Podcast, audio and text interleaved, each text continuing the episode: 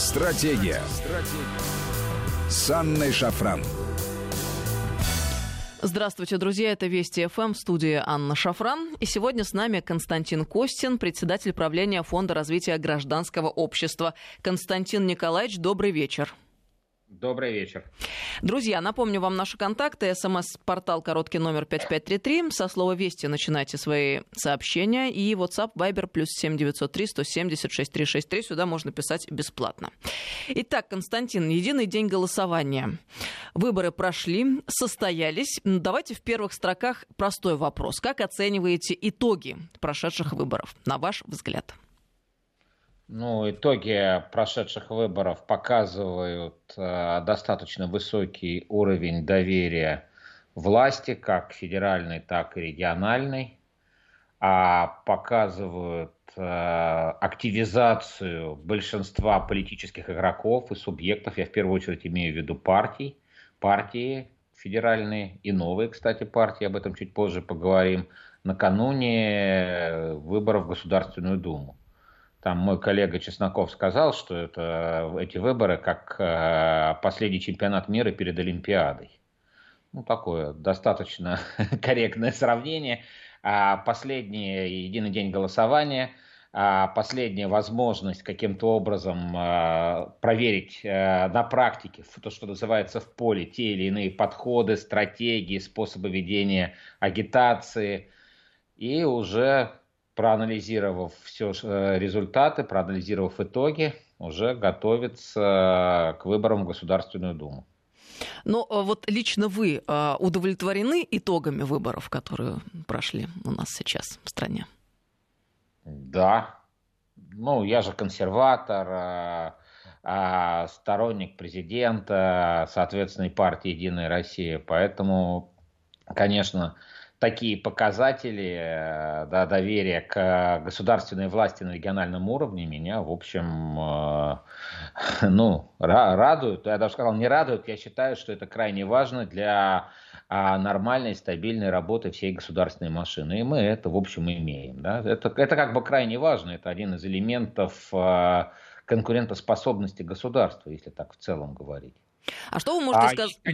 Есть, конечно, какие-то вещи, были свои мини-интриги, мы об этом тоже позже поговорим, но сейчас мне кажется, что наша политическая система такая в хорошем состоянии, она достаточно активно передает своим политическим представителям запросы граждан, и, собственно, те политические силы, которые на эти запросы лучше реагируют, получают власть, получают доступ к власти. А что вы скажете о явке, которая наблюдалась на выборах в разных регионах России? Смотрите, явка, она на самом деле достаточно естественная, органичная, поэтому сегодня начали раздаваться там крики, смотрите, какая это явка где-то ниже, чем... была год назад или ниже, чем на голосовании по поправкам в Конституцию, что вообще сравнивать, так строго говоря, некорректно, потому что это голосование, это, в общем, все-таки общенациональный плебисцит, и интерес к нему, конечно же, значительно выше, как к любой федеральной электоральной процедуре, будь то выборы президента или выборы Государственной Думы. А явка на региональных выборах, она, в общем, находится в своих стандартных границах. И, кстати, практически везде она была выше. В этом смысле трехдневное голосование сработало. Где-то находится примерно на тех же показателях, на которых она находилась там 5 лет назад. Там, чтобы корректно сравнивать явку, говорить, что с ней произошло, она стала больше, меньше, находится примерно в тех же параметрах. Надо посмотреть, что было 5 лет назад на выборах такого же уровня. Выборы в Заксобрание, значит, надо смотреть выборы в Заксобрание 5 лет назад, выборы губернатора, соответственно, выборы губернатора 5 лет назад. И если сравнивать с этим, а не с тем, что было год назад на региональных выборах, потому что регионы у нас разные, традиции политической активности везде тоже разные, это, в общем, просто не совсем корректно, и это такая попытка навести тень на плетень, результаты прекрасные, опять же, это я как государственник говорю, они, в общем-то, говорят сами за себя. И это результат, в общем-то, хорошо проведенной избирательной кампании. И, опять же, это результат качественной работы наших политиков, наших государственных чиновников, то есть тех, кто получили, тех, кто переизбрались, и те, кто не впервые шли на этих выборах, да, отчитывались за предыдущий срок, за предыдущие 5 лет, что они сделали. Да, и вот так что мне, в общем, в этом смысле все нравится, и можно уже делать какие-то выводы и проекции на выборы в Государственную Думу, как это будет выглядеть. Вот, опять же, если мы говорим про партийный сегмент нашей политической системы, очевидно, что «Единая Россия», партия Путина, остается главным ее субъектом. А партия нарастила свои показатели за время избирательной кампании. То есть, если посмотреть ее стартовый рейтинг и то, как она отработала, это, в общем-то, говорит о том, что политическая инфраструктура, региональное отделение у партии, в общем-то, в хорошем работоспособном состоянии, в каком они, собственно, и должны быть за год до выборов в Государственную Думу. Партия везде получила большинство по списку и выиграла, имеет большинство в одномандатных округах. То есть везде «Единая Россия» сформирует фракцию большинства. Это крайне важно. Опять же, поскольку знаете, что когда там что-то где-то начинает шататься, это, конечно, активизирует политических игроков внутри, но в нашем неспокойном мире это в первую очередь как-то активизирует и мотивирует игроков извне. Ну вот смотрите, Константин. И в этом смысле мне очень понравилось, что вот как-то сегодняшнему единому дню голосования очень много внимания посвящено, необычно много внимания посвящено, так сказать, западными медиа. Ну, то есть прям такой интерес к нашим региональным выборам год назад или 2 года назад такого не было. Ну, усиливаются темпы... Как говорил Пятачок, это же неспроста. Усиливаются темпы гибридной войны, это все нормально, хорошо и правильно, мы к этому привыкли. Думаю, надо не расслабляться. Смотрите, но если говорить по поводу явки, продолжить разговор и на цифры обратить внимание, каковы они. В общем-то, от 20%, что мы видим, 20, 21, 22, 26, 35, 37, 53. Вот на выборах главы Татарстана проголосовало 60, почти 62%. Но начиная от 20%. Там такая традиция в Татарстане, да, в республике, у соседей там. Ну, Татарстан фактически один регион, который показал такой высокий процент явки, а в остальном мы видим это все-таки где-то 26-35. Анна, так такие цифры всегда. Средний уровень явки на выборах президента — это самый высокий уровень. Единственное, что влияет на показатели явки, ну, помимо традиций электоральных, да, это, кстати, не только у нас, это и в развитых, так сказать, старых, не буду говорить развитые, в старых демократиях, да, где они уже давно, так сказать, совершенствуют свои политические механизмы, да, у них там тоже единственное, то, что доказано влияет на уровень явки, это уровень выборов. Вот чем выше уровень выборов, тем выше явка. Самая высокая явка на выборах президента, где решается вопрос о верховной власти, о выборе пути всей страны на следующие там 6 лет. Понятно. Константин, да? Ну это дальше понятно. Мы уже с вами обсудили этот вопрос. Вы рассуждаете как технолог, а я здесь рассуждаю прежде всего как обыватель, да, обычный гражданин, который вот приходит и голосует. И что я вижу как обыватель и как гражданин, учитывая явку и то, как у нас выборы в этот раз прошли? Вот положа руку на сердце, как-то стало обыденно и довольно скучно. И как-то, если в СССР выборы были без выборов, но это был праздник, а сегодня вроде как выборы есть, но это как-то совершенно уныло и интересно. Но мы же должны понимать, что в этот самый момент выборы, по сути, являются единственным, еще раз, актом волеизъявления народа. Собственно, единственный инструмент, который находится в руках народа для того, чтобы влиять на политику, на государственное управление. После того, как выборы состоялись, народ передает мандат тем, персонажам, которых он выбрал. Поэтому активность здесь крайне важна. Вот о чем я хочу сказать.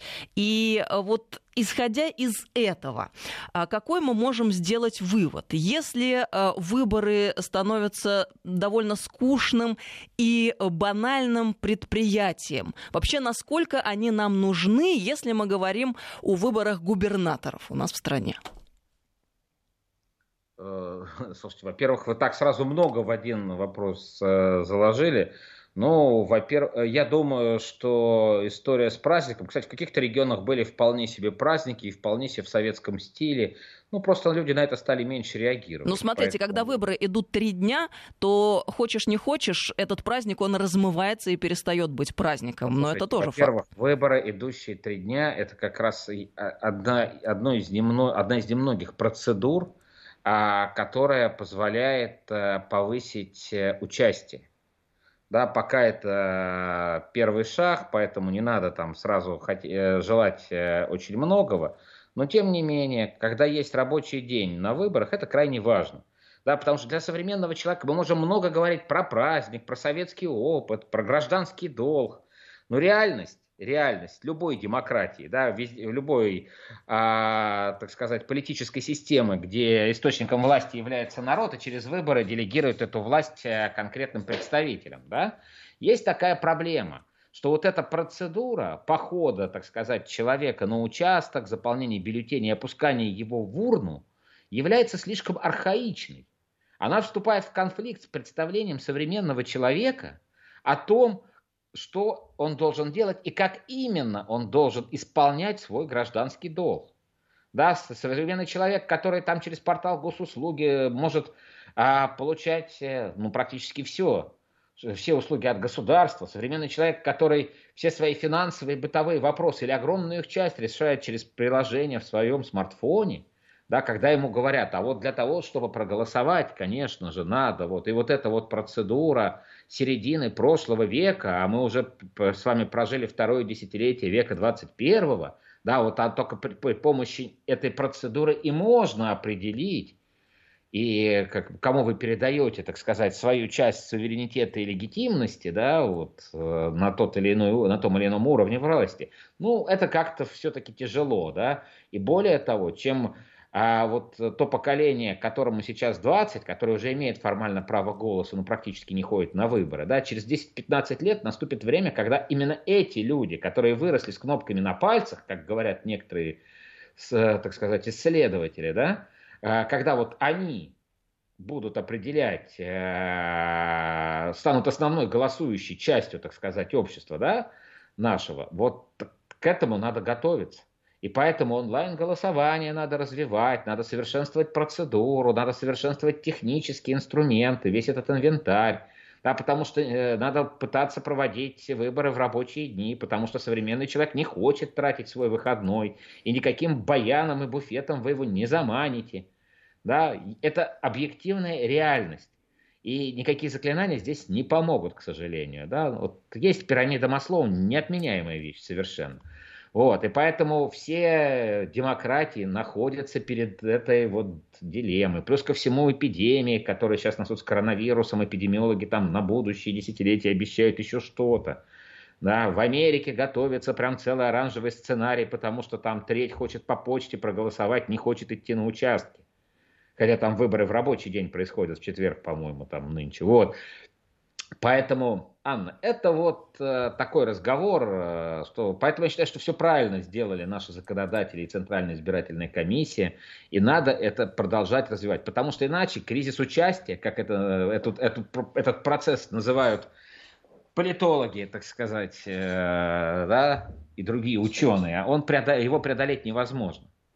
Ну, смотрите, Константин, получается, вы, с одной стороны, только что сказали, что все прошло хорошо, что у нас стабильно, что демократия работает, а с другой стороны, вы же сказали о том, что 3 дня голосования нужны для того, чтобы повысить участие, явка низкая, и для этого мы должны придумать какие-то новые способы. Молодежи неинтересна, и она не ходит на выборы. Но разве это не есть показатель того, что, в принципе, не только у нас в стране, а в мире в целом мы научились наблюдаем тот самый кризис демократии. Вот посмотрите, евробюрократия, это когда правит Брюссель. Им не нравится в ней участвовать. Тратить свое время. Константин, я все-таки продолжу мысль, и мы с вами дальше обсудим. Вот что мы имеем сейчас, сегодня, если в целом охватить картину. Евросоюз. Там в Брюсселе сосредоточены все бразды правления. Евробюрократия правит сверху, люди на земле фактически никаких рычагов в своих руках не имеют для того, чтобы влиять на ситуацию. Американцы со своими выборщиками. Тоже понятно, что у них там кризис наблюдается. В целом кризис демократии, избирательной системы. А мы же должны помнить, что мы в свое время тоже заимствовали эту систему, традиционную, называемую демократией, на Западе. А она сейчас там, мы видим, себя уже, как-то исчерпала. И есть две ситуации, которые мы наблюдаем, скажем, Украина, Белоруссия, США, где выборы становятся началом политического кризиса и разбалансирования ситуации. А с другой стороны, когда выборы превращаются в рутину, довольно скучное дело. Но ведь и то, и другое являются разными гранями кризиса демократии. И в этой связи разве не стоит ли нам обратиться вновь к себе и вспомнить о том, что мы из себя представляем, что есть Россия,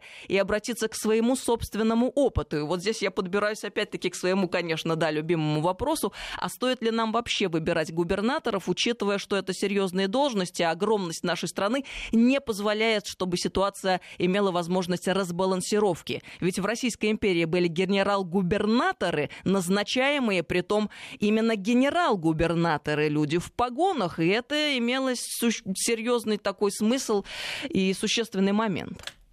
Да, и чем это закончилось? Поэтому каждая политическая система имеет свои плюсы, свои минусы. То, что вы говорили про кризис демократии, это не кризис демократии. Людям нравится демократия. Людям не нравится, как устроены механизмы волеизъявления. Но то, что они являются несовременными, они устарели лет на 30.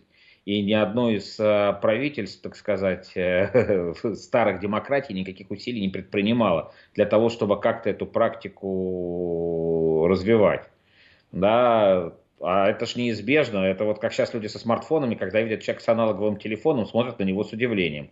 Вот точно так же современные люди, да, вот современный человек смотрит на бюллетень и вот этот ящик, да. Поэтому это неизбежно. Причем тут кризис системы-то? Да, разве ситуация, которую я пояснила сейчас, иллюстрировала, это не показывает на то, что есть кризис этой ситуации? Нет, причем тут евробюрократия. Евробюрократия имеет очень ограниченную власть, власть у национальных правительств, и евробюрократия мы сейчас все время прервемся на несколько минут, продолжим сразу после новостей. Стратегия. С Анной Шафран. Здравствуйте, друзья. Мы продолжаем беседу. С нами сегодня Константин Костин, председатель правления Фонда развития гражданского общества. 5533 Вести — это наш СМС-портал. И WhatsApp, Viber, +7 903 176 363. Сюда бесплатно можно писать. Константин, нам, кстати говоря, пишут люди, и пишут много. И вот подсказывают относительно явки информацию, которая была зафиксирована на выборах, например, в Германии. Это новость от 2017 года до 76,5% немецких избирателей пришли проголосовать на выборах в Бундестаг, согласно предварительным неофициальным данным. Это я новость цитирую. Явка на прошлых выборах составила 71,5%. У нас тоже примерно столько же людей пришло проголосовать на выборах президента, даже больше. На выборах в Бундестаг, поскольку это парламентская республика, решаются вопросы верховной власти. Это не только формирование парламента. Партия, которая выигрывает выборы, или те партии, которые формируют правящую коалицию, выбирают канцлера, верховного правителя Германии. Поэтому, естественно, это самые высокие выборы. А посмотрите, что там на земельных выборах происходит, а на местных, да. Поэтому люди вам правильно подсказывают, но у нас аналогичная картина. А посмотрите, сколько там людей на выборах мэров бывает. Мэра Нью-Йорка последний раз 12% жителей избирали, по-моему, если я не ошибаюсь. Да, так что это, при всем при том, что в целом на выборах в Конгресс, Сенат, в Конгресс, да, которые там раз в 2 года проходят, и на выборах президентских явка всегда выше. Поэтому правило-то оно одно, и везде оно действует. Константин, а вот такой вот не очень удобный вопрос, но интересно, хочется вам его задать. А вот как так выходит, что при некоторой стабилизации рейтингов в партии власти в последние годы на выборах, которые прошли вот сейчас, состоялись в единый день голосования, взялись такие вот все-таки довольно высокие проценты, начиная от 65 и выше? У кого? У представителей партии власти на выборах губернаторов. Если вы говорите о губернаторах? Да. Если вы говорите, здесь есть несколько слагаемых у этого результата, да. А вообще вот в этом, так сказать, политическом сезоне, да, ну и вообще, если так говорить про последние 2 года, главным инструментом, главным ресурсом наращивания рейтинга становится реальная работа по социальной и экономической проблематике территорий, которая позволяет, во-первых, решать какие-то важные для людей задачи в режиме реального времени, здесь, что называется, здесь и сейчас. И ровно потому, как это делается, люди оценивают деловые качества кандидата и его способность руководить территорией следующие 5 лет. Это если мы говорим о тех, кто приходит в первый раз, да, то есть если мы говорим о исполняющих обязанности, о тех, кто был назначен президентом, поработал там несколько месяцев, там, а потом вот сейчас вышел на выборы. Если мы говорим о тех, кто переизбирался, ну, если есть у человека положительные достижения, я об этом вначале сказал, да, вот как Ленинградская область, как Татарстан, да, то, соответственно, там тоже, в общем, очень высокие показатели, там они за 80%.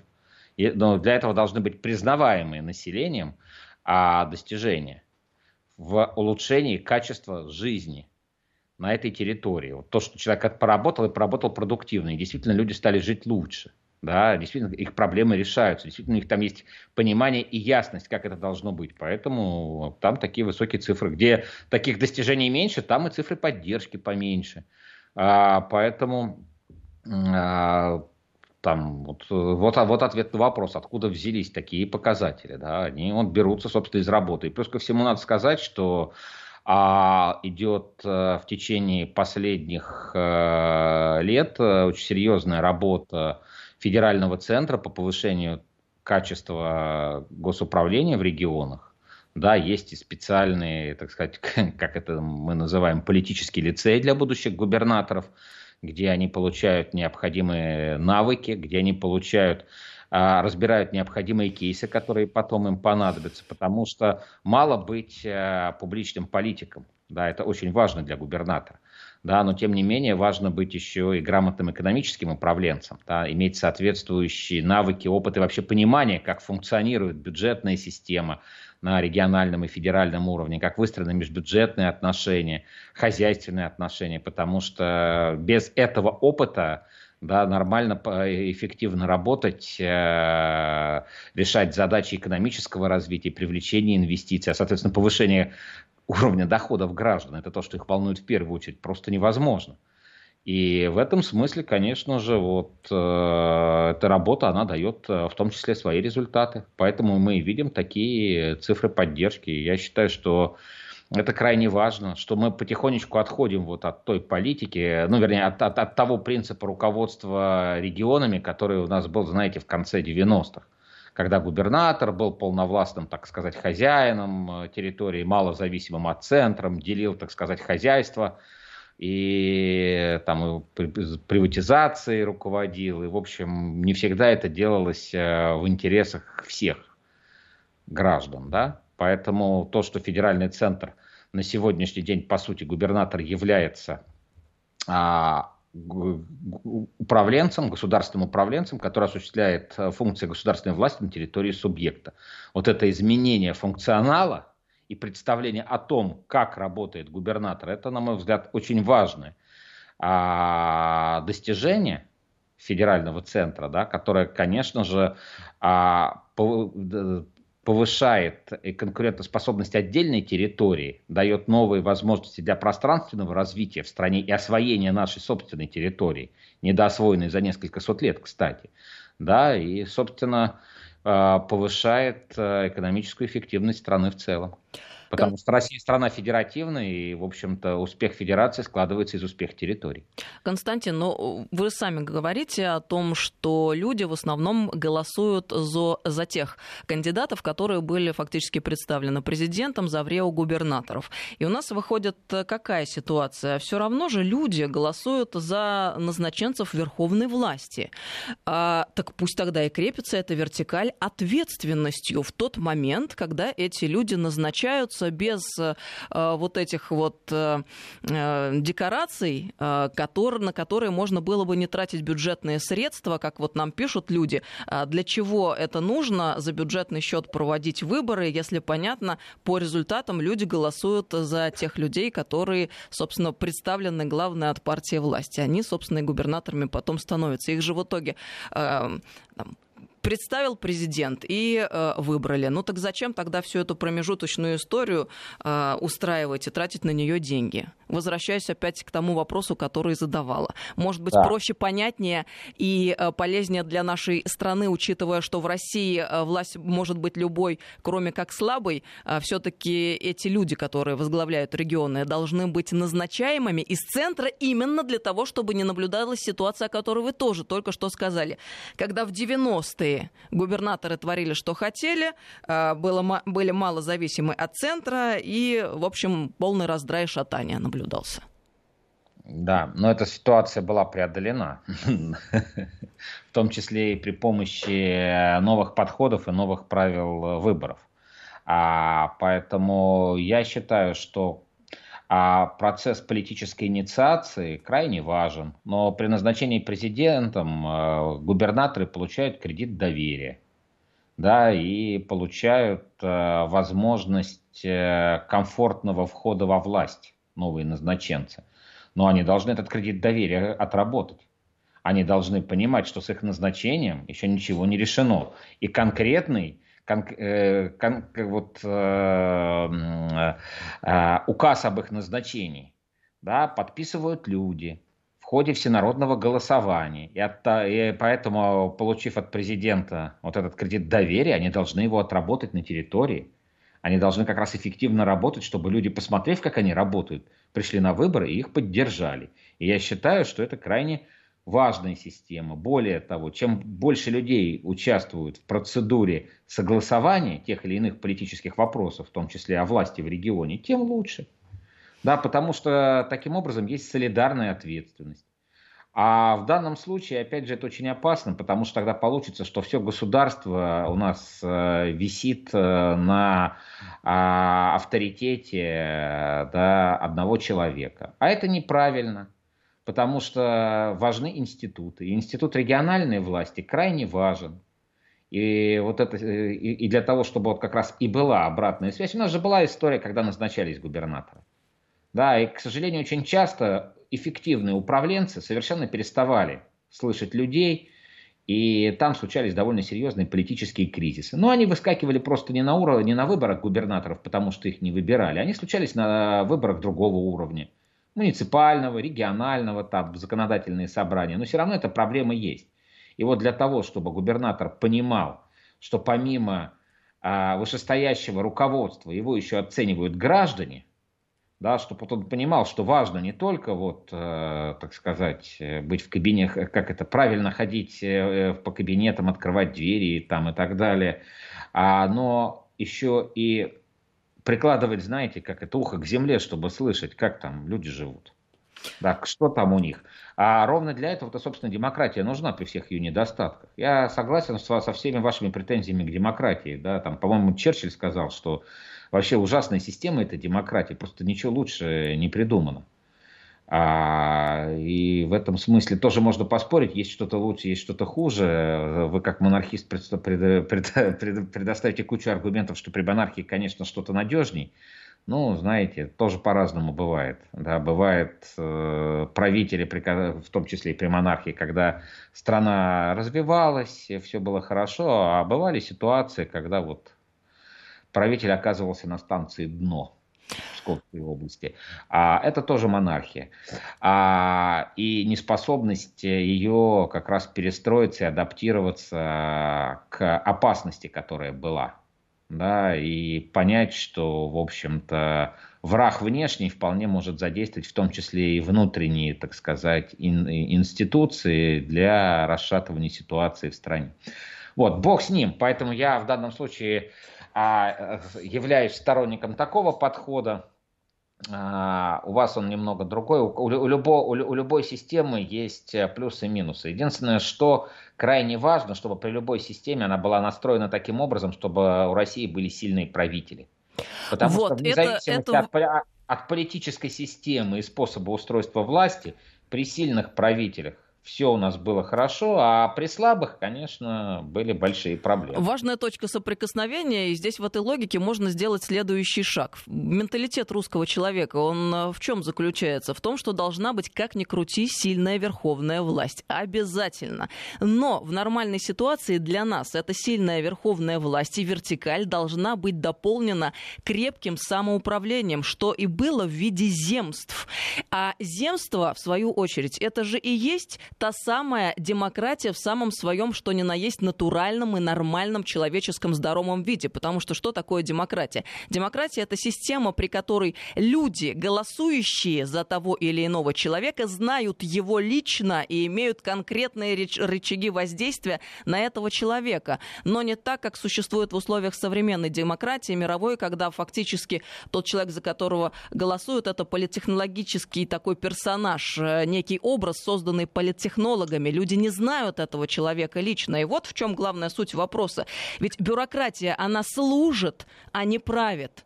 Вот где собака зарыта. Русская традиция, назначаемые генерал-губернаторами, и сильное местное самоуправление. Земство. Ну и что? Ну, я же говорю, эта система не сумела пережить, в общем, кризис. Да, поэтому говорить о том, насколько она эффективна, да, ну, это вопрос исторический, история сослагательного наклонения не знает. А я не думаю, что назначение генерал-губернаторов и вообще введение системы назначений, да, каким-то образом решит проблему эффективности управления. Ну, как только выборы будут заменены социологическим опросом, а мы с вами много раз обсуждали, что социология современная в кризисе, ну, в перманентном, так сказать, находится, да, то сразу пропадет еще один важный инструмент настройки системы, еще один важный инструмент обратной связи, каким, собственно, выборы и являются. И в этом их в том числе важная ценность. Вот именно тех выборов, которые проходят у нас, несмотря на проблемы с явками, несмотря на всякие казусы и так далее, это все равно лучше. И лучше, чем имитационные выборы, которые были в Советском Союзе, да, там по принципу товарища Сталина, там неважно, как они голосуют, важно, как мы считаем. Да? Поэтому важна настройка избирательной системы, чтобы она корректно фиксировала волеизъявление. И надо этот процесс развивать и совершенствовать. И делать этот процесс удобным и современным. Потому что, да, можно, конечно, сказать, что вот есть эффективная монархия, например, Великобритания, да, но мы прекрасно понимаем, что своей монархической властью, так сказать, Ее Величество за последние, так сказать, 200 лет ни разу не воспользовалось. Или их Величество, там их там много сменилось в династии. Вот, поэтому вопрос практически бесконечный. Тратятся ли на это народные деньги? Ну, на любую процедуру они тратятся. Да, это не самые большие затраты. Но на выборы тратятся все-таки, давайте откровенно говорить, существенные средства. Относительно монархии, которая в России была, я просто ждала паузы, когда можно сделать эту ремарку, будет. 400 лет мы при такой системе прожили, и довольно прочная была система, и давала нам возможность одерживать победы. 300. Со времен Ивана III, если говорить, то 400 лет. Ивана III. То мы одерживали серьезные победы в очень серьезных войнах и были той страной, на которую ориентировался весь тот самый цивилизованный, называемый сегодня, мир. И были держателями, в общем, Европы. Без нас не решались никакие вопросы. Понятно. Очень недолго. Ну, были, действительно. Я просто хочу сказать, опять же, да, вот вы там, когда исчисляете, то там как раз в эти 400 лет смута же приходится, да? смена династии правящей. Да, система показала свою эффективность, она выстояла, смогла воспроизвестись. Вместо Рюриковичей пришли Романовы, а какие там Москва была интервентами захвачена, как вы помните. Да? То есть, по сути, была гражданская война. Почему там преодолели всю эту смуту и интервенцию? Мы это преодолели благодаря тому, что, по сути, было, по сути, опять же, движением СНИ. Да? Там у нас памятник Минину и Пожарскому. Правильно, вот потому что у нас, в принципе, менталитет заключается в самодержавии, которое выражается не только в том, что есть самодержец, монарх и кто-то во главе сильный, а в том, что и народ, и страна сама себя держит. В этом и есть залог нашего успеха. Еще раз повторюсь, сильная верховная вертикальная власть и крепкое народовластие на местах. Вот в чем залог нашего успеха. По моему глубокому убеждению. Может быть, мне так не кажется. Крепкого народовластия на местах у нас особо не было. Хотя, конечно, все эти органы были сформированы. И, в общем-то, все реформы, они шли медленно или буксовали, как раз именно из-за того, что верховная власть как раз была недонастроена. И уж если говорить про освоение нашей территории, уж во времена империи у нас территорию-то мы прирезали себе регулярно, а вот с ее освоением у нас были проблемы. Потому что, соответственно, существовавшие отношения, в том числе политические, да, не вполне соответствовали актуальным экономическим моделям. Поэтому, знаете... А вот, при демократии это у нас как с освоением территорий, Константин? У нас дела успешно продвигаются. Я, кстати, еще ремарку по поводу Сталина хотела сделать. Мы страну-то собрали именно ввиду того, что товарищ Сталин де-факто возвратил крепкую власть и ту самую империю, просто с другими атрибутами власти. Я вот так на это смотрю на самом деле. Ну, соответственно, чем все это закончилось? Мы же, послушайте, мы же не должны смотреть на один какой-то срок, будь это 20-30 лет. Россия тысячелетняя история. И мы должны смотреть, как, собственно, брать лучшее, когда действительно здесь страна развивалась, когда люди жили лучше.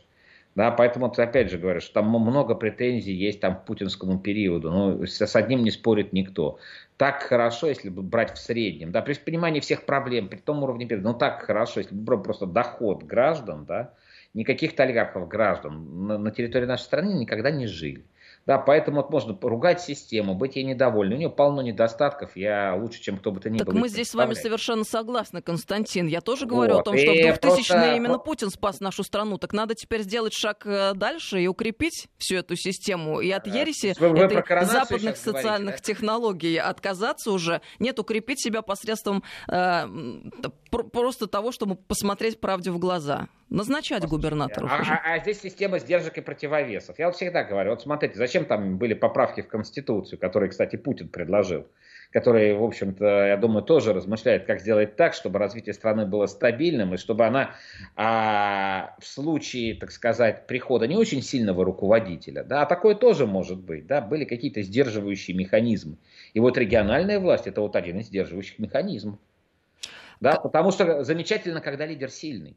Да, когда я же говорю, что при Путине вот все эти поправки, которые были в Конституции, они в принципе-то не нужны. И все эти практики де-факто существуют и сейчас. Ну зачем они нужны де-юре? И более того, прописанные в основном в законе. Так сильное местное самоуправление, то самое земство обеспечивает и обратную связь, и полномочия, которые им даны, оно и обеспечивает. Не против сильных земств, да, но опять же вопрос в достаточном качестве специалистов, способных работать в этих земствах. Сильное земство – это прекрасно, где вы людей найдете. Там задача нормального обеспечения муниципалитетов просто сотрудниками квалифицированными. Это задача лет на 20. Константин... Анна, мы же живем в этой стране в реальное время. И мы должны говорить, не вообще было бы вот так вот здорово, сейчас мы земство создадим. Мы из чего их создадим? За счет каких ресурсов? Мы как перераспределим бюджеты, мы как вообще настроим экономику? Должны заканчивать, если бы вы знали, какой живой интерес вызвала наша беседа у слушателей. За это спасибо вам, низкий поклон. Константин, от души вас благодарю, что вновь приняли участие в нашем эфире. Спасибо вам большое. Константин Костин, председатель правления Фонда развития гражданского общества, был с нами сегодня в программе. Всем доброго вечера.